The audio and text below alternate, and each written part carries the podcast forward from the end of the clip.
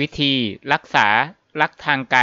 ในยุคโควิดวิดีโอนี้เนี่ยขออนุญาตเอามาจากคำตอบของเพื่อนๆในกลุ่มโกโนไกแฟนฝรั่งนะซึ่งเป็นกลุ่มที่พวกเราได้ตั้งขึ้นมาเพื่อเพื่อนๆที่จะไปขอวีซ่าเยี่ยมเยียน บางคนก็ไปหลายครั้งแล้ว ไปเยี่ยมเยียนหลายครั้ง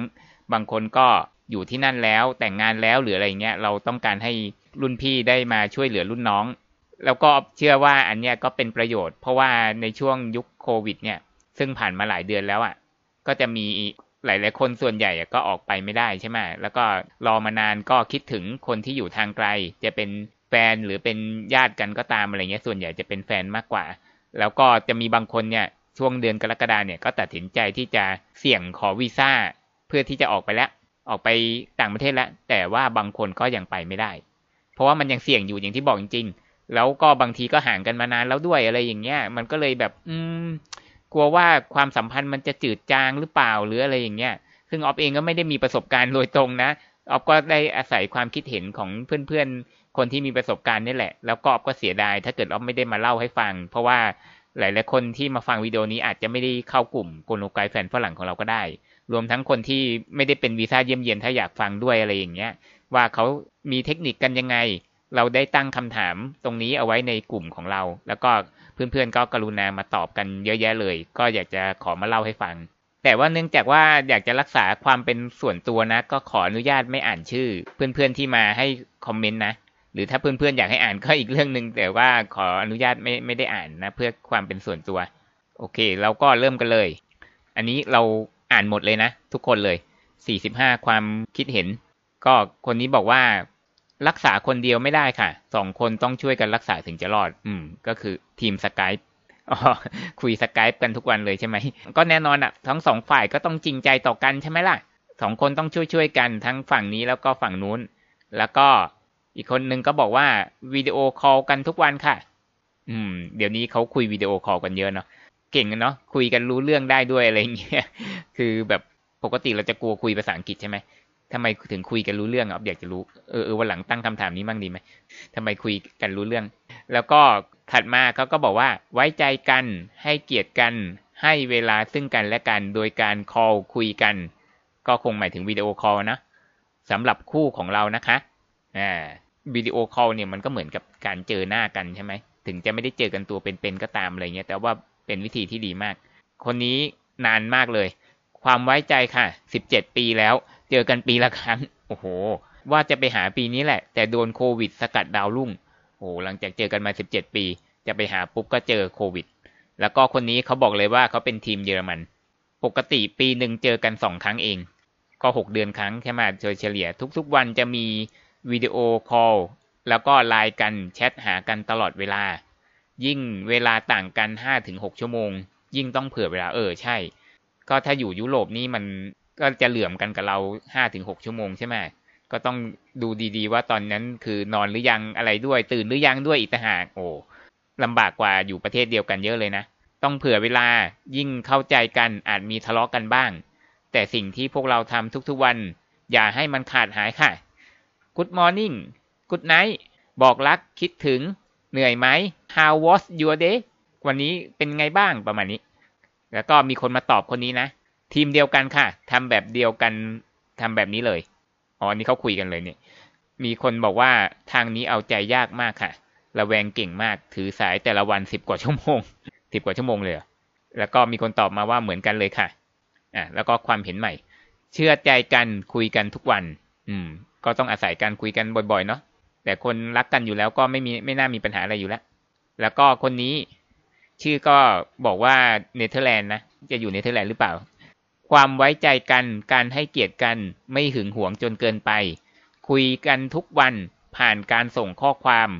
ส่วนการ call นั้นอาจจะไม่ได้ call ทุกวัน เพราะเวลาเขาเลิกงานเราก็หลับแล้ว อ่า ใช่ แสดงว่าเขาช้ากว่าเราหกชั่วโมงไง ตอนนั้นเขาเย็น ตอนเย็นๆแต่เราอาจจะดึกแล้วอะไรอย่างเงี้ย พยายามไม่ทิ้งช่วงห่างกันมากนัก สักหกเดือนเจอกันครั้งหนึ่ง การถามถ่ายความเป็นอยู่ของเขาในแต่ละวันก็สำคัญ มันทำให้เขารู้สึกว่าไม่อยู่ตัวคนเดียว สำหรับเราจะเข้าปีที่สามแล้ว เป็นแบบนี้ตลอดเสมอต้นเสมอปลาย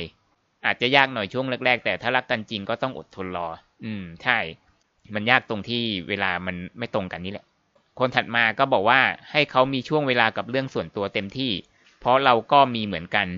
คบกันแบบสบายใจค่ะ คบกันแบบเพื่อนสนิทเลย คุยกันทุกเรื่องได้ชิวๆตุลานี้ก็สามปีกว่าแล้วเหมือนกัน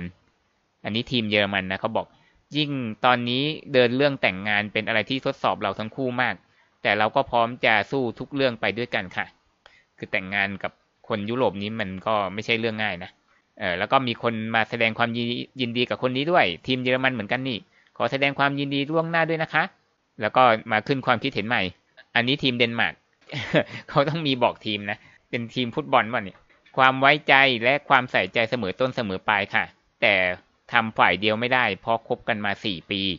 คือไม่ใช่ว่าเจอกันปุ๊บก็แต่งปั๊บนะ ก็ต้องใช้เวลาใช่ไหมต้องศึกษาซึ่งกันและกัน อันนี้เอาพูดเอง สุดท้ายเจอคบซ้อนมาสี่ปีเหมือนกัน แต่ตอนนี้พบรักใหม่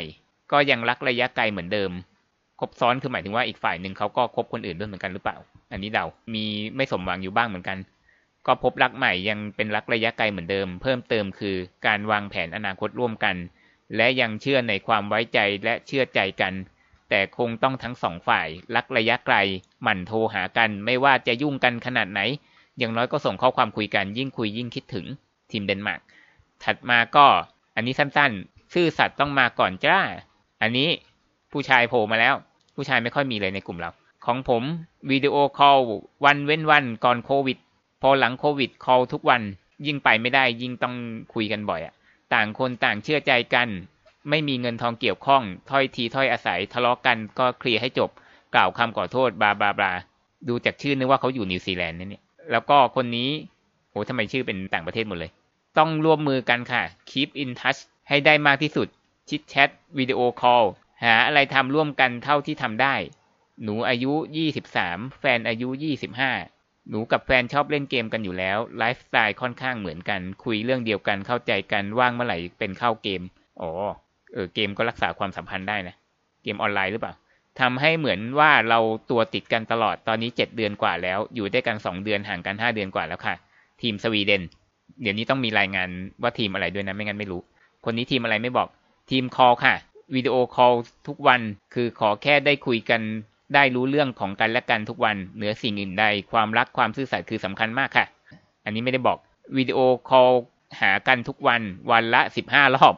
สิบห้ารอบนี้ชั่วโมงละครั้งเลยปะห่างกันไม่เคยเกินเดือน ตอนนี้จะสี่เดือนแล้วคิดถึงมากมาย แสดงว่าเจอก่อนโควิด กลับไปปุ๊บโควิดมาเลย แล้วคนนี้ต้องอดทนทั้งสองฝ่ายของเราแฟนเด็กกว่าสองปีคบกันมาแทบไม่เคยทะเลาะกกันเลย หลังเลิกงานคอลกันทุกวัน อันนี้เขาทีมสวีเดน แฟนเป็นคนที่จะรายงานตลอดเวลาไปไหน เวลาไปปาร์ตี้บ้านเพื่อน หรือไปงานที่มีผู้หญิงเยอะๆ เขาจะโทรมาค้างสายให้เราได้ยิน จนเขากลับบ้านนอนกลัวเราจะไม่สบายใจ โอ้โห คนนี้ คนนี้เจ๋งมาก แฟนของคนนี้นะ โดยที่เราไม่เคยขอด้วยซ้ำเราจะคุยกันเรื่องอนาคตค่อนข้างบ่อย จริง ๆ ถ้าทั้งสองฝ่ายมีเป้าหมายร่วมกันแบบหนักแน่นก็ไปกันรอดค่ะ ทีมสวีเดน ไว้ใจกันเชื่อใจกัน ให้กำลังใจกันวิดีโอคุยกันสม่ำเสมอค่ะ อันนี้ทีมอะไรก็ไม่รู้ ถัดมาก็สำหรับคู่เรา ซื่อสัตย์ต่อกันไว้ใจกัน บอกรักถึงกันทุกวันขาดไม่ได้คอลคุย หากันทุกวัน แล้วก็เชื่อใจกันและกันเนี่ยนี่อันนี้ความเชื่อใจต้องมาก่อนเลยนะเป็นอันดับหนึ่งเลย คือบางทีแบบห่างกันมากๆเนี่ยบางที ถ้าไม่เชื่อใจระแวงเอ้ยไปมีคนอื่นหรือเปล่าหรืออะไรเงี้ย เอาว่ามันออกมาทางคำพูดอะ มันก็จะกลายเป็นจากไม่ระแวงก็จะกลายเป็นระแวงทันทีเลยนะว่า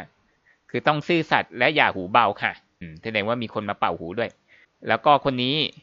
จำได้ว่าทีมอิตาลีเอ่อสายคอค่ะ วิธีรักษาความสัมพันธ์ระยะไกล สิ่งสำคัญที่สุด ทั้งสองฝ่ายต้องเชื่อใจกันซื่อสัตย์ต่อคนรัก และต้องมีเวลาให้กันสม่ำเสมอสองปีที่คบกัน เจอกันแค่ปีละครั้ง กว่าจะได้รักกันมันยากมาก อืม ใช่ใช่ และสิ่งที่ยากกว่าคือการรักษาคนหนึ่งไว้ให้นานที่สุด แต่ตอนนี้เราได้อยู่ด้วยกันแล้วค่ะ ขอบคุณพระพุทธเจ้าและพระเจ้าที่ทำให้เราได้มาอยู่ด้วยกัน แล้วก็คนนี้ทีมฟินแลนด์เขาไม่ได้บอกแต่ว่าเขาพิมพ์อยู่ในนี้ปกติคุยกันทุกวัน แต่สถานการณ์แบบนี้ทำให้เรารู้สึกรัก และห่วงใยกันมากขึ้น ส่งกำลังใจให้กันทุกวัน และทำให้รู้ว่าทุกนาทีที่เราอยู่ด้วยกันมีค่ามากแค่ไหน ก็แน่นอนอะอะไรที่ยิ่งยากมันก็ต้องยิ่งมีคุณค่าใช่ไหม plan แต่งงานกันช่วงหน้าร้อนนี้ที่ฟินแลนด์ ตอนนี้ก็ได้แต่อดทนรอ ฟินแลนด์ยังไม่เปิด แล้วก็ทำทุกอย่างให้เหมือนกับเวลาที่เราอยู่ด้วยกัน ซื่อสัตย์มั่นคง เชื่อมั่นในกันและกัน ช่วยรักษาความสัมพันธ์ระยะไกลได้อย่างดีค่ะ อันนี้ไม่ได้บอกแต่เห็นธงแล้วเป็นทีมเยอรมัน ต้องไว้ใจกันและกัน ซื่อสัตย์มีปัญหาอะไรก็ปรึกษากันตรงๆ ขาดไม่ได้คือวิดีโอคอลกันทุกวัน อดทนรอเวลาที่จะได้พบกันอีกครั้ง อ่า ถ้าขี้เกียจพิมพ์ว่าทีมอะไรก็เนี่ยเลยธงชาติ แต่บางทีเราก็ไม่รู้นะธงนี้ประเทศอะไร คนนี้ทีมนอร์เวย์แน่นอน ไว้ใจกันซื่อสัตย์ต่อกันทำตัวให้มั่นใจกันได้ เสมอต้นเสมอปลายในทุกเรื่อง จะไปไหนทำอะไรก็บอกกัน แต่ไม่จำเป็นต้องรายงานตลอดเวลา อย่าจู้จี้จุกจิก อย่าพยายามทำให้อีกฝ่ายอึดอัด แล้วก็ให้เกียรติซึ่งกันและกัน มีอะไรคุยกันให้เคลียร์ อย่าโกรธกันนาน เราแทบไม่เคยทะเลาะกันเลย ความรักของเราก็จะยืนยาวตลอดไป ก็คือซื่อสัตย์ไว้ใจกัน อย่าจู้จี้ ให้เกียรติซึ่งกันและกัน อันนี้อสรุป ถัดมาก็คือ ความเชื่อความไว้ใจเคารพให้เกียรติซึ่งกันและกัน ยิ่งในสถานการณ์โควิด ยิ่งต้องให้กำลังใจกันมากๆ ฉะนั้นใครที่ตอนนี้ไปไม่ได้ได้แต่รออีกฝ่ายหนึ่งมาก็จะมาเมื่อไหร่ก็ไม่รู้ ก็ต้องเนี่ยแหละไว้ใจกันมาก ๆ ให้กำลังใจให้เกียรติซึ่งกันและกันมาก ๆ ถัดมา ไว้ใจเชื่อใจวิดีโอคอลคุยกันทุกวัน เล่าเรื่องราวต่างๆ ในแต่ละวัน คุยเรื่องสนุกสนานบอกรักคิดถึงทุกวัน คุยกันในลักษณะที่มีคำว่าเราเสมอ แล้วก็ก็แชทคุยกันทุกวันค่ะ โทรบ้างบางทีส่วนใหญ่จะแชท อันนี้สายแชทก็แชทก็ได้นะ ถ้าเกิดไม่ไม่ไม่สะดวกหรืออะไรเงี้ยก็ไม่ถึงไม่ได้จำเป็นว่าจะต้องเห็นหน้ากันเสมอไปนะนี่พูดเอง ถ้ามีโอกาสที่จะเจอกันได้ก็จะไปมาหาสู่กัน ต้องเชื่อใจกันความเชื่อใจสำคัญมาก ติดต่อกันเสมอ แต่ต้องมีพื้นที่ให้กันและกัน รับฟังความคิดเห็นต่าง มองเห็นอนาคตร่วมกัน ไม่ต้องง้องแง้งบ่อย และต้องธาตุเดียวกัน อืม ความชอบเหมือนกันนี่สำคัญมาก บ้านเราเรียกว่าศีลเสมอกันมั้ง อันนี้ทีมเยอรมันแปดปีแล้วค่ะ โอ้นานมาก ช่วยเหลือกัน เชื่อใจกัน ให้เกียรติกัน และซื่อสัตย์ แต่งงานแต่ไม่ย้ายไปอยู่ด้วยกันไปไปมามาไทยเยอรมัน เออ อันนี้ก็สงสัยเนาะ เหมือนเหมือนเราจะเคยถามเพื่อนๆไปนะเออคนที่แต่งงานแต่ไม่ได้ย้ายนี่คือมีเหตุผลอะไรหรือเปล่า ก็ไม่ได้บอกว่าดีหรือไม่ดีนะก็แค่อยากรู้เฉยๆมีคนบอกว่าแค่อยากเผือกเฉย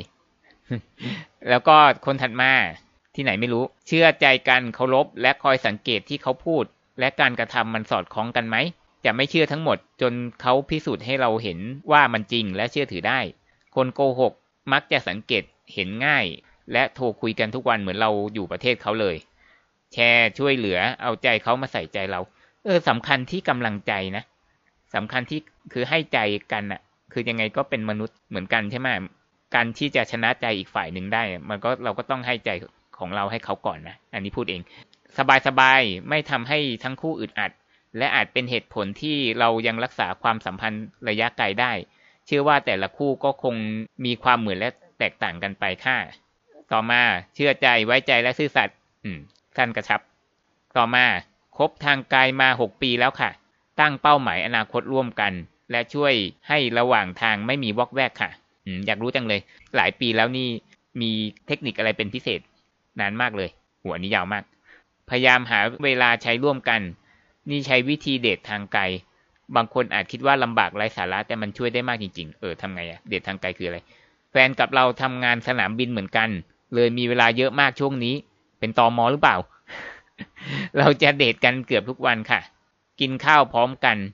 เราข้าวเย็นแฟนข้าวเช้า อวดว่าวันนี้กินอะไรหรือทำอะไร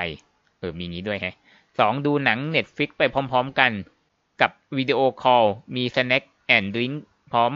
ความรู้สึกเหมือนดูหนังข้างๆกัน แค่ไม่ได้โดนตัวกัน แล้วก็มีเรื่องให้คุยกันเยอะมาก เวลาดูหนังด้วยกันได้รู้ opinion ของแฟนไปด้วยในตัว อืม แต่ละคนต้องภาษาเก่งกันมากเลยนะเนี่ย ข้อสามมีของแทนใจค่ะ เราจะมีน้ำหอมกับเสื้อผ้าที่แฟนทิ้งไว้ วันไหนคิดถึงมากก็เอาผ้าแฟนมาใส่ ฉีดน้ำหอมแฟนที่ตุ๊กตาสี่สำคัญเลยคือเชื่อใจกันและกัน และไม่โกหกแฟนค่ะห้าวางอนาคตด้วยกันเวลาท้อจะได้มีตรงนี้คอยเตือนใจ วิธีอาจจะดูเด็กน้อยและไร้สาระ แต่อยากให้ลองทำนะคะ มัน work มากๆ แฟนบอกว่าเหมือนได้ออกเดทกับเธอทุกวัน แฟนค่อนข้าง sweet และไม่ปาร์ตี้เลยโอเคกับการทำอะไรแบบนี้ค่ะ ทีมอะไรเนี่ยอยากรู้จริง แล้วก็ถัดมา อันนี้ทีมอิตาลีจำได้ อย่าโทรหาฝอบ่อย รอให้เขาโทรหาเรา ถ้าฝอฝรั่งชอบเราแล้ว เขาจะขี้หึงนะคะ และห่วงเราคอลคุยกัน ก็คุยแต่เรื่องหัวเราะค่ะ อย่าจ้องจับผิดให้เวลาและให้ความเป็นส่วนตัว คือเชื่อใจเขา แต่เขาไม่ค่อยเชื่อใจเรานี่นะสิ ต้องคอยบอกทุกเวลา เขาจะชอบค่ะ และรักกันยาวเลย ต่อมา ความเข้าใจและเชื่อใจกันล้วนๆเลยค่ะออฟก็สรุปได้ว่าคือแปลกใจนะว่าเรื่องภาษาเนี่ยคือเขาคุยกันได้ยังไงใช่ไหมแต่ออฟเชื่อว่าเป็นเพราะความพยายาม แรก ๆ เราอาจจะภาษาไม่เก่ง แต่คุยไปคุยมาเออได้เฉยเลยเลยเหมือน ผลประโยชน์ทางอ้อมเนาะได้ฝึกภาษาไปด้วยในตัวใช่ไหมแล้วก็เคล็ดลับของแต่ละคนเนี่ยจะมีส่วนคล้ายกันก็คือจะต้องเชื่อใจกัน ไว้ใจกัน คุยกันบ่อยๆอ่าเปิดใจให้กัน แล้วก็พยายามทำตัวเหมือนกับอยู่ใกล้กัน บางคนก็อาจจะสามปีสี่ปี บางคนหกปีแปดปีก็ยังมีอะไรเงี้ย แต่ว่าระยะทางแล้วก็ระยะเวลาไม่เป็นอุปสรรคสุดท้ายเป้าหมายก็คือได้ใช้ชีวิตร่วมกัน อาจจะใช้ชีวิตร่วมกันแบบไปไปมาๆหรือไปใช้ชีวิตที่นู่นเลยก็แล้วแต่ความฝันของแต่ละคนอะไรอย่างเงี้ยนะครับ ครับก็เราก็หวังว่าวันนี้ที่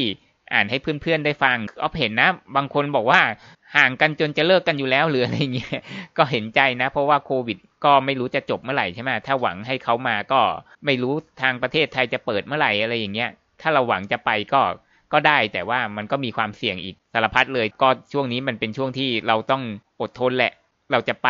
หาเขาหรือเขาจะให้เขามาหาเราเราก็ต้องอดทนทั้งสิ้นเลยนะครับ ก็ขอเป็นกำลังใจให้เพื่อนๆที่มีความสัมพันธ์ทางไกลนะ ก็ได้ฟันฝ่าไปด้วยกัน ในที่สุดโควิด มันก็ต้องจบ แล้วก็เราก็ต้องกลับมามีชีวิตที่ดีอีกครั้งหนึ่ง เพื่อนๆที่